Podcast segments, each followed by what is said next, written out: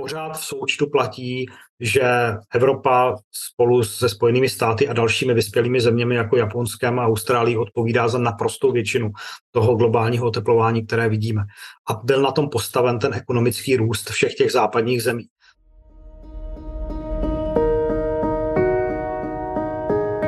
Dobrý den, vítám vás u našeho pořadu Bles podcast od mikrofonu zdraví Jiří Marek. V minulém roce hořelo Hřensko, letos to jsou řecké ostrovy nebo také kanadské lesy. Čím je nejen tohle zapříčiněno, proberu s vedoucím oddělení dopadů změny klimatu na agrosystémy z Ústavu výzkumu globální změny Akademie věd České republiky panem profesorem Miroslavem Trnkou. Dobrý den, pane profesore. Dobrý den.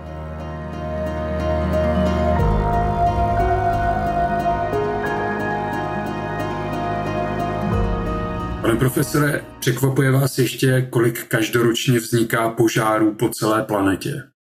Já myslím, že požárů nevzniká úplně o tolik víc, nebo je to relativně běžná součást režimu klimatického řady regionů. Patří to v některých oblastech dokonce k jaksi k nutnosti, aby ty ekosystémy fungovaly v podobě, v které je známe.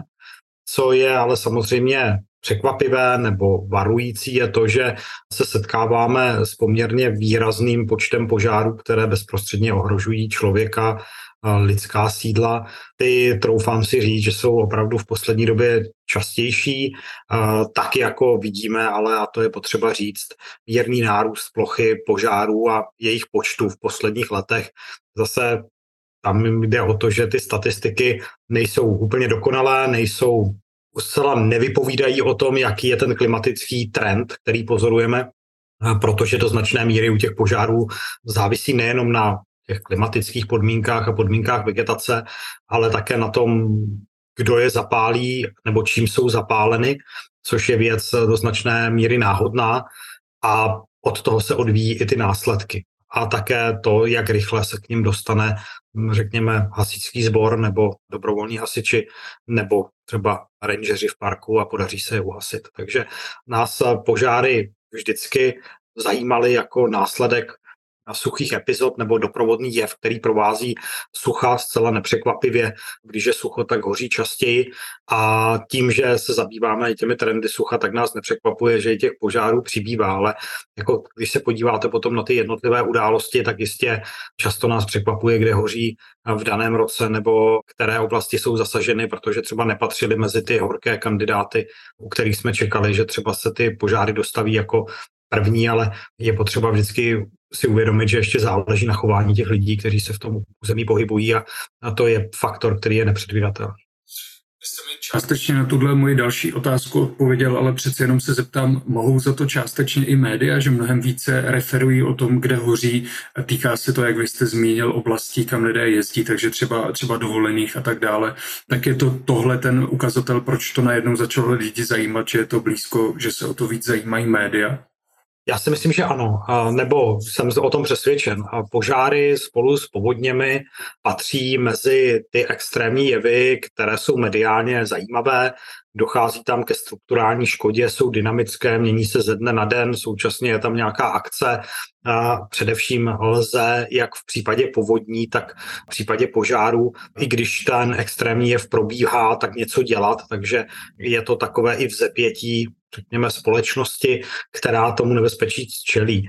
Oproti tomu sucho to je podobně jako horká vlna, vlastně tichý zabiják, který tak ne zcela nápadně začíná, obvykle ne zcela jasně končí a byť páchá obvykle řádově větší škody a třeba potencuje vznik pro požárů a do jisté míry i povodní, tak zůstává trochu stranou pozornosti a prostě mediálně sucho se točí velmi těžko a ještě hůř bych si troufl říct, se točí horká vlna. To znamená, vlna veder se velmi těžko zprostředkovává vizuálně.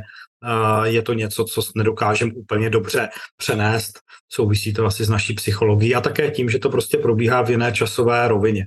Takže um, souhlasím určitě s tím, že je to část jaksi mediální, neumíme to mediálně zatím uchopit Druhá věc je, že samozřejmě požáry eh, nás zajímají v různé míře. Kanadské požáry byly zajímavé nicméně málo kdo z nás se potkal s jejich následky, pokud necestoval aspoň do Spojených států a neviděl, řekněme, mimořádné dopady na kvalitu ovzduší. To, že ve místech vzdálených stovky až tisíce kilometrů nejenom, že nevidíte slunce po několik dní až týdnů, ale cítíte kouř a vlastně máte zdravotní problémy, nebo lidé, kteří jsou citliví jako astmatici, mají zdravotní problémy, aniž by jako v jejich okolí se něco zvláštního dělo. A podobně, když hořejí v Alžírsku, což je oblast jaksi geograficky blízká, ale není to turistická destinace a ty požáry jsou řádově podobné jako v Řecku, tak zase není to věc, která by nás mediálně tolik jaksi zajímala, protože Řecko je blíž, je to místo, které spousta Čechů velmi dobře zná a bohužel třeba na Rodosu řadě lidí vlastně zasáhla do plánu, dokonce je dá se říct, nejenom vystavila nějakému nepohodlí, ale i ohrožení. A to samozřejmě nás zajímá, protože jsou to často naši přátelé, známí. A není nám jedno, jak si čím prochází. A samozřejmě tím, že známe to místo, známe obyvatele Řecka, tak máme i jakýsi pocit sounáležitosti s tím, co se tam děje, protože jinak člověk vnímá škody v místech, které zná, jinak a prostě v nějakém místě, které nikdy nenavštívil se ještě o suchu a vlně veder určitě budeme bavit. Já ještě zůstanu těch požárů. Vy jste ve své odpovědi tak trošku nepřímo poukázal na to, že za to mohou lidé, když nedodržují nějaké předpisy nebo vyhlášky a tak tím vznikají ty požáry. Já čím mířím, je to opravdu takhle, nemůže to vzniknout nějak náhodou. Určitě můžou, požáry vznikají z přirozených příčin už stovky milionů let, to znamená údery blesku, skalní řícení, může dojít k samoznícení za skutečně jako výjimečných okolností, ale nejčastější příčinou opravdu bývá nějaký bleskový výboj. Nicméně v krajině Evropy je to naprosto minoritní zdroj eh, toho zapálení. To je potřeba si říct. A jsou místa, kde přirozené příčiny mohou odpovídat za 10% těch požárů, ale obecně čím blíž jsme lidským sídlům, tak tím víc za ty požáry mohou lidé čím blíž jsme nejenom sídlům, ale i cestní síti. A 95 99% záleží na to, kterou studii vezmeme v úvahu a co považujeme za ten přírodní požár, tak má třeba v našich končinách v Česku příčinu v lidském chování a i ve Spojených státech, i v těch oblastech, které jsou relativně jaksi málo obydlené, tak přes 80% požárů je spojeno s činností člověka. Tam si můžeme představit samozřejmě ten krajní případ, kdy je to úmyslné zapálení žářem, nebo ale potom je to je naprostá menšina. Většina těch požárů vzniká nedbalostí, to znamená z, ze špatně zabezpečeného ohně, z nějaké technické závady a samozřejmě z provozu infrastruktury, ať už jsou to, je to železnice, je to cestní síť, je to elektri, je to rozvodná síť. Všechny tyhle naše vymoženosti sebou do jisté míry nesou požární riziko a z pohledu vegetace si musíme uvědomit, že z naše planeta je prostě mimořádně hořlavé prostředí. Je tady 21% kyslíku v téhle atmosféře, biomasa, pokud je suchá, dobře hoří a proto hoří. A jenom běžné biologicko-fyzikální příčiny, ty přirozené, odpovídají za zlomek těch požárů. Jenom pro příklad, jedno z běžných opatření, které se provádí v některých nejohroženějších parcích ve Spojených státech, ať jsou to ty národní parky a nebo vlastně státní parky, tak je to, že v případě požárního rizika se zavřou. A to proto, že to, že tam nepustíte návštěvníky, tak snižuje riziko vzniku požáru asi, asi 50krát až 100krát.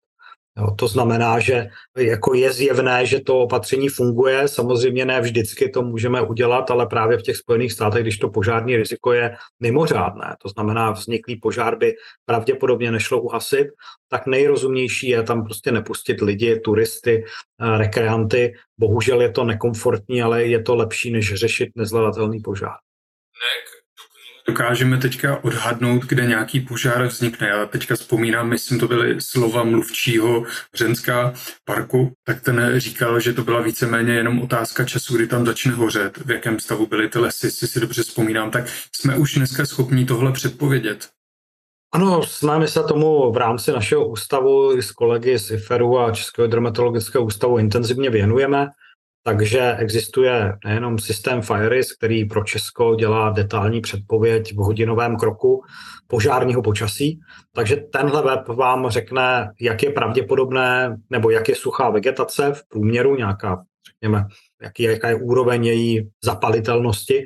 A potom, pokud dojde ke vzniku požáru, pokud náhodou eh, nějaký požár vznikne, nebo třeba by unikl z ohniště nebo během nějaké pracovní činnosti, jak je, bude obtížné ho uhasit v tom terénu. Takže podle toho lze si i naplánovat práci, říct dobře, tak prostě dneska dopoledne opravdu nemá smysl to pokoušet, ale zítra budou podmínky výrazně lepší, protože v noci zaprší, tak necháme tuhle rizikovou práci na zítřek. To jako předpovědět určitě lze. Nicméně právě třeba otázka Národního parku České Švýcarsko je komplikovanější v tom, že je to národní park, kde se nemůže úplně hospodařit, současně se nedá natrvalo zavřít návštěvníkům a do značné míry závisí na ohleduplnosti a hlavně dodržování toho návštěvnického řádu. Protože pokud by byl dodržován, tak není důvod, aby tam požár vznikl. To je prostě potřeba říci. Bohužel ty podmínky v loňském červenci byly opravdu jaksi výjimečné. Oni se tam opakují docela často. V tom roce 2022 bylo po dlouhou dobu jaksi signalizováno i našimi měřícími stanicemi, že vlhkost paliva je tam velmi nízká, ale to by v zásadě znamenalo, že ten park by musel být trvale zavřený. Jo, to je, tady prostě přichází i společenská odpovědnost jako každého z nás říci, ano, pokud je sucho, tak zkrátka se budu chovat tak, abych eh, nespůsobil požár a pokud třeba v parku není dovoleno přenocovat, tak prostě je to z dobrých důvodů, protože jak si nechceme být, rád to říkám, ale policejní stát, kde pořád na někoho někdo bude dohlížet. I ve Spojených státech, v těch národních parcích to funguje tak, že ten park je zavřen, ale není tam jaksi trvalý 24-hodinový dozor, jenom když vás ranger náhodou potká na, na, na stezce, kde nemáte co dělat, tak eh, je to velmi jaksi finančně bolestivé a dokonce tam hrozí začení a nedej, nedej Bůh, aby byl člověk v oblasti, kde nemá co dělat a začalo tam hořet. Tak jako velmi jak si reálně hrozí, že dostane k úhradě aspoň část těch škod, protože je kauzálně podezřelý z toho, že ten požár způsobil a neměl tam co dělat. Takže já si troufám říct, že to požární riziko nesmíme nikdy podceňovat a prevence je určitě vždycky lepší než ten zásah a stejně tak je důležitá, řekněme, taková jako ostražitost toho, jak, co děláme nejenom my sami, ale třeba jak se chovají ostatní lidé. A případně pokud je nějaké chování rizikové, tak je na to buď upozornit, anebo teda upozornit třeba v případě parku, tak strážce parku.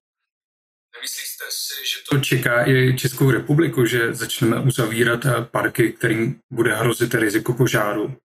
Já si myslím, že o tom je potřeba jak si vést nějakou obecnou debatu. Není to něco, co by, pokud vím, měli parky v plánu vůbec v nejbližší době, ale z mého pohledu, pokud se díváme na klimatické trendy a vyhodnocujeme frekvenci požárního počasí, tak vidíme zcela jednoznačně, že ten počet dnů nám přibývá. Přibývá počet dnů, kdy by vzniklý požár se snadno šířil a také, kdy ten požár může vzniknout. To znamená, že ta vegetace je dostatečně suchá a začneme se dostávat do situace, kdy budeme muset uvažovat nad tím, jestli opravdu se nám nevyplatí z bezpečnostních důvodů a vlastně z důvodu jakoby zachování toho parku, nebo nejenom parku, ale může se to týkat i jiných oblastí, tak eh, že prostě to riziko je tak velké, že bude lepší zkrátka ten přístup zakázat, protože víme, že člověk je tvor z povahy dost neodpovědný a ta lidská přítomnost zkrátka požáry způsobuje. Nemůžeme samozřejmě to stáhnout na každého z nás, jsou lidé odpovědnější a méně odpovědní, ale za mě je to opatření, které je legitimní a o kterém bychom se měli bavit.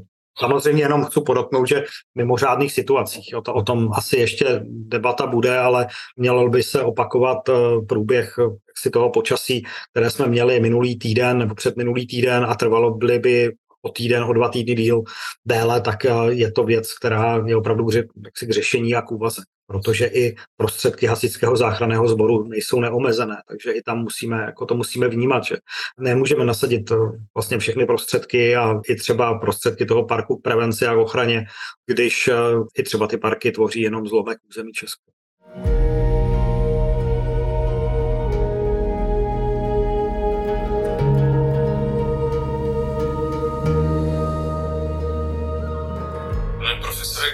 Díváte do těch dat, dokážete posoudit, jak se Česká republika otepluje za těch posledních třeba 30 let, jak rychlá je ta klimatická změna u nás? Ona je poměrně rychlá, obecně v Evropě je asi dvakrát rychlejší, než je ten celosvětový průměr, to znamená, jestli se svět oteplil v průměru o 1,2 stupně oproti konci 19. století, tak Evropa se oteplila o něco víc než o 2 stupně. Dost podobný je trend i v českých zemích, to znamená, blížíme se těm dvěma stupňům, nejsou to úplně celé dva stupně. V posledních 30 letech se to oteplování zrychlilo, jsou to už desetiny stupně za dekádu v průměrných teplotách. Já to jenom přiblížím, každých zhruba 0,6 stupňů, 0,7 znamená posun na pomyslné výškové hladině asi o 100 metrů níž. To znamená, pokud se nám oteplí o 0,7 stupně, znamená to, že nadmořská výška 300 metrů je nyní 200 metrů. A když si eh, s tím stejným klimatickým režimem, a když si představíme, že ta vegetace se v tom daném území vyvíjela stovky až tisíce let, je to nějaká interakce mezi člověkem a vlastně přírodními podmínkami a ekonomickými podmínkami a zájmy člověka, tak eh, bylo nastaveno jakési ekvilibrium. A třeba umírání smrkových lesů jasně ukázalo, že ta rovnováha je narušená, narušená zásadně. A už jenom na těch smrkových lesích můžeme vidět, že ta jednoduchá analogie s tím posunem výškových stupňů funguje docela bezpečně ukazuje, že prostě smrky tam, kde dřív přežili, nepřežijí. No dobře, oni nepřežili ani, oni nepřežili ani v 19. století v těch nejnižších polohách. Takže to není překvapivé. A bohužel to riziko požárů v důsledku té klimatické změny se samozřejmě i pro, právě proto zvyšuje.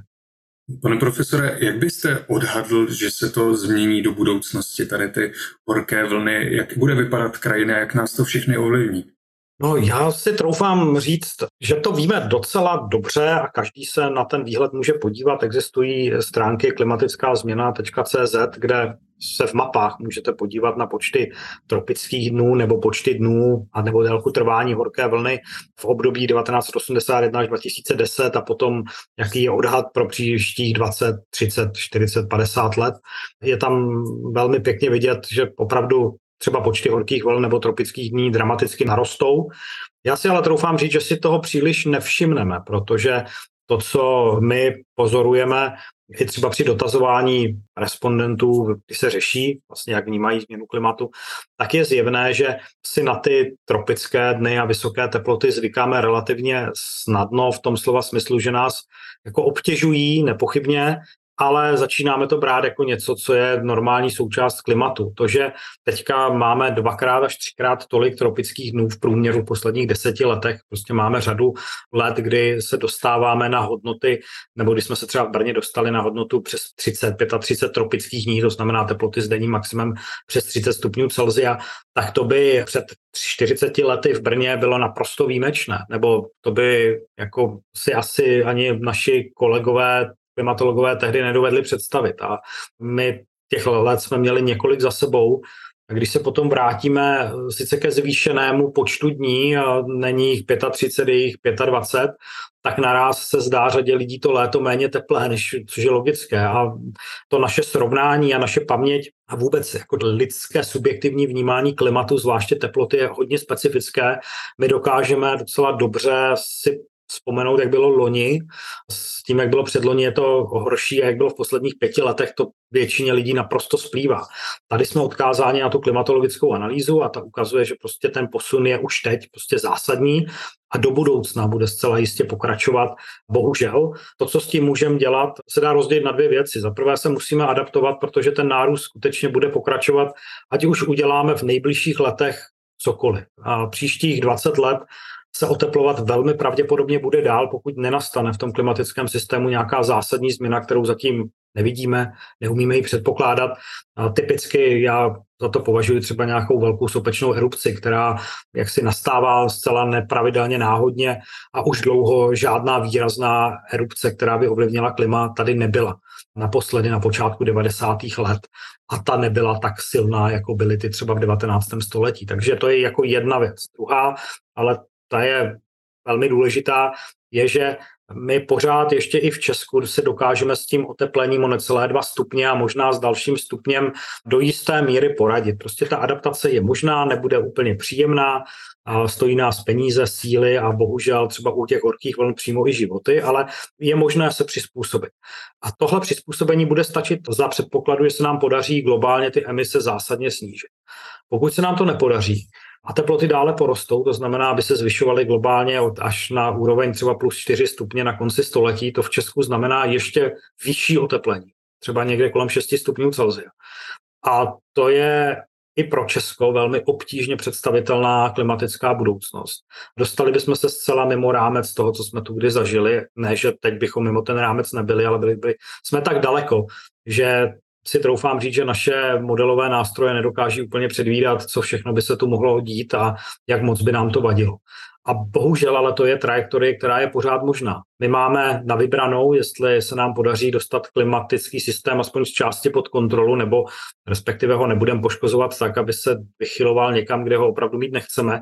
A nebo můžeme pokračovat v té setrváčnosti způsobem, kterým pokračuje většina světa stále dál, kromě primárně Evropy, a dostaneme se do situace, kdy prostě ta planeta začne být těžko obyvatelná a začne ubývat míst, která jsou vhodná v životu, což samozřejmě lidi bude tlačit k tomu, aby migrovali do těch míst, která jsou k životu vhodnější. A to všechno může spustit sérii konfliktů, proti nímž jsou ty takzvané kulturní války, které se vedou naprosto jako marginální záležitost. Tady jako myslím, že se bavíme v některých regionech o tom, jestli jako budou vůbec umožňovat přežití počtu lidí, který tam je a ti lidé buď odejdou, anebo prostě postupně jak si zemřou buď hlady, anebo na důsledky jiných extrémních jevů. To jsou i taková místa na té planetě jsou a bohužel ta místa, která jsou třeba výrazně ohrožena tím nárůstem extrémních jevů, zvyšování mořské hladiny, nárůstem počtu třeba tropických bouří, respektive jejich intenzity, tak to jsou zrovna místa, která nemají tak velkou adaptační kapacitu, jako je Česko. Jsou to země obecně chudší, země s nějakým strukturálním často problémem, ne úplně funkční veřejnou zprávou. To všechno jsou faktory, které zásadně ovlivňují jakoby tu přizpůsobivost a bohužel, když se na to jako podíváme jako lidstvo, jako celek, tak pokud budeme pokračovat v tom oteplení nebo oteplování planety tempem, které je to v jež probíhalo v posledních 20 letech, tak naše děti, nejpozději naši vnuci, budou žít na úplně jiné planetě, než e, žijeme dneska. A byl, bude výrazně odlišná od toho, než je planeta, kterou e, ještě pamatují naši dědové nebo my. Pane Poslední otázka na závěr. Vy jste tady vyjevil opravdu velmi děsivou budoucnost, ale co se týče Evropy a její, řekněme, spalování emisí, tak je na tom velmi dobře. I co se týče nějakého přístupu k zelené politice, když se naopak podíváme do Ázie, třeba na Čínu, tak tam ty emise a tak dále jsou mnohem vyšší. Tak je to na správném místě, když takto apelujeme. Nemělo bychom spíš se přesunout někam jinam? Nechtěl jsem jaksi malovat děsivou budoucnost, ale skutečně to byl nejkrajnější scénář, který si musíme připustit, abychom mu zabránili. To je prostě potřeba říct. A za druhé, ta odpověď na vaši otázku bez Číny bez Indie, bez zapojení těch rozvíjejících se ekonomik nedokážeme, nedokáže Evropa ani Spojené státy, ani společně zabránit eh, tomu, čemu můžeme říkat klimatická krize nebo klimatická katastrofa. My musíme pracovat na tom, aby tyhle země nějakým způsobem začaly na ty emise snižovat. Současně, ale tady je potřeba říct, že emise skleníkových plynů, zvlášť oxidu uhličitého, zůstávají v atmosféře po desítky až nižší stovky let. A od globální oteplení, které teď zažíváme, z velké části pramení z emisí, které způsobila Evropa a Spojené státy. To, že teď ty emisy snižujeme, je prostě naše zásluha, kterou si myslím, že nám nikdo vzít nemůže a vyvíjíme přitom technologie, které budou použitelné i pro zbytek světa. Pořád v součtu platí, že Evropa spolu se Spojenými státy a dalšími vyspělými zeměmi jako Japonskem a Austrálií odpovídá za naprostou většinu toho globálního oteplování, které vidíme. A byl na tom postaven ten ekonomický růst všech těch západních zemí. Takže to, že jsme generovali nějaké bohatství, stálo naši planetu, nějaké emise skleníkových plynů a zvýšení koncentrace skleníkových plynů.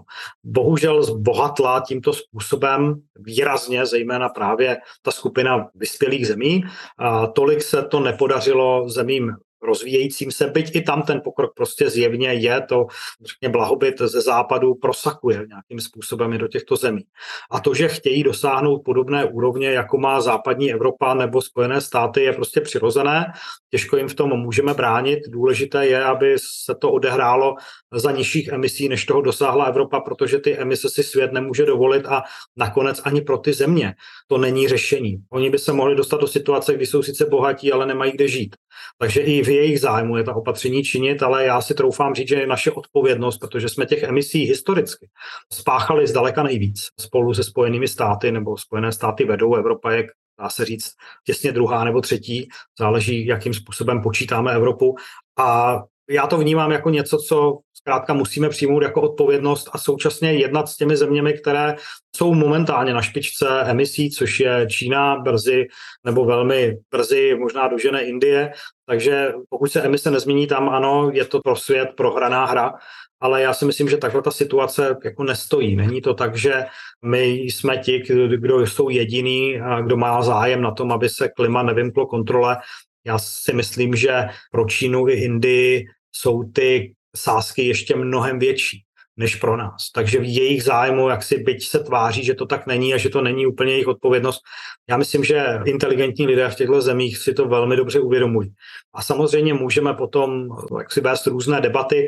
Já bych jenom připomněl, že i když ty absolutní emise právě třeba v Indii a v Číně jsou opravdu enormní a přesály už i Spojené státy Evropu dávno, nebo Evropu dávno a Spojené státy před dvěma, třemi lety, co se týče Číny, tak je potřeba taky říci, že na hlavu, když počítáme vlastně emise, které vyprodukují na jednoho obyvatele, tak jsou stále výrazně za Evropou nebo Spojenými státy. A to je jako další důležité hledisko, které prostě musíme zohledňovat a souvisí to s nerovnoměrným rozdělením zdrojů, které po světě je. A nikdo neříká, že ty zdroje je potřeba nebo je možno vůbec je prostě přerozdělit, ale naopak musíme hledat cesty, jak umožnit těm zemím dosáhnout té úrovně, životní úrovně, kvality služeb, kterou touží mít, ale způsobem, který vlastně jim umožní i dalším generacím, aby si to užili. Protože opravdu jsme v nelehké situaci, kdy klimatický systém tak velké emise, které by přivedly Čínu, Indii a další rozvíjející se ekonomiky na ekonomickou úroveň západní Evropy a Spojených států, tak prostě ten klimatický systém to neunese. Máme dost fosilních paliv, aby jsme to udělali, ale nemáme dost stabilní klimatický systém, aby to šlo vlastně zvládnout. Takže tady právě je odpovědnost třeba Evropy v hledání těch odpovědných řešení. A já si myslím, že by nás, byť je to často frustrující, protože ty opatření, která se týkají změny klimatu a klimatické politiky, jsou výsledkem kompromisu. Takže to nejsou nějaká jednoduchá, jasná řešení, která jsou intuitivně pochopitelná, ale určitou vnitřní logiku mají. A myslím, že příslušníky nebo lidi, kteří občany Evropské unie a Česka, tedy zemí, které se snaží s tím klimatem něco dělat, tak to můžeme vnímat to, že jsme pomyslně na té správné straně dějin, prostě tam, kde bychom měli být. Konečně. Já moc děkuji, pane profesore. To byl Miroslav Trnka z Ústavu výzkumu globální změny Akademie věd České republiky. Děkuji za pozvání. A děkuji, že jste se zúčastnil našeho pořadu a vám, moji milí diváci a posluchači, přeji pěkný víkend.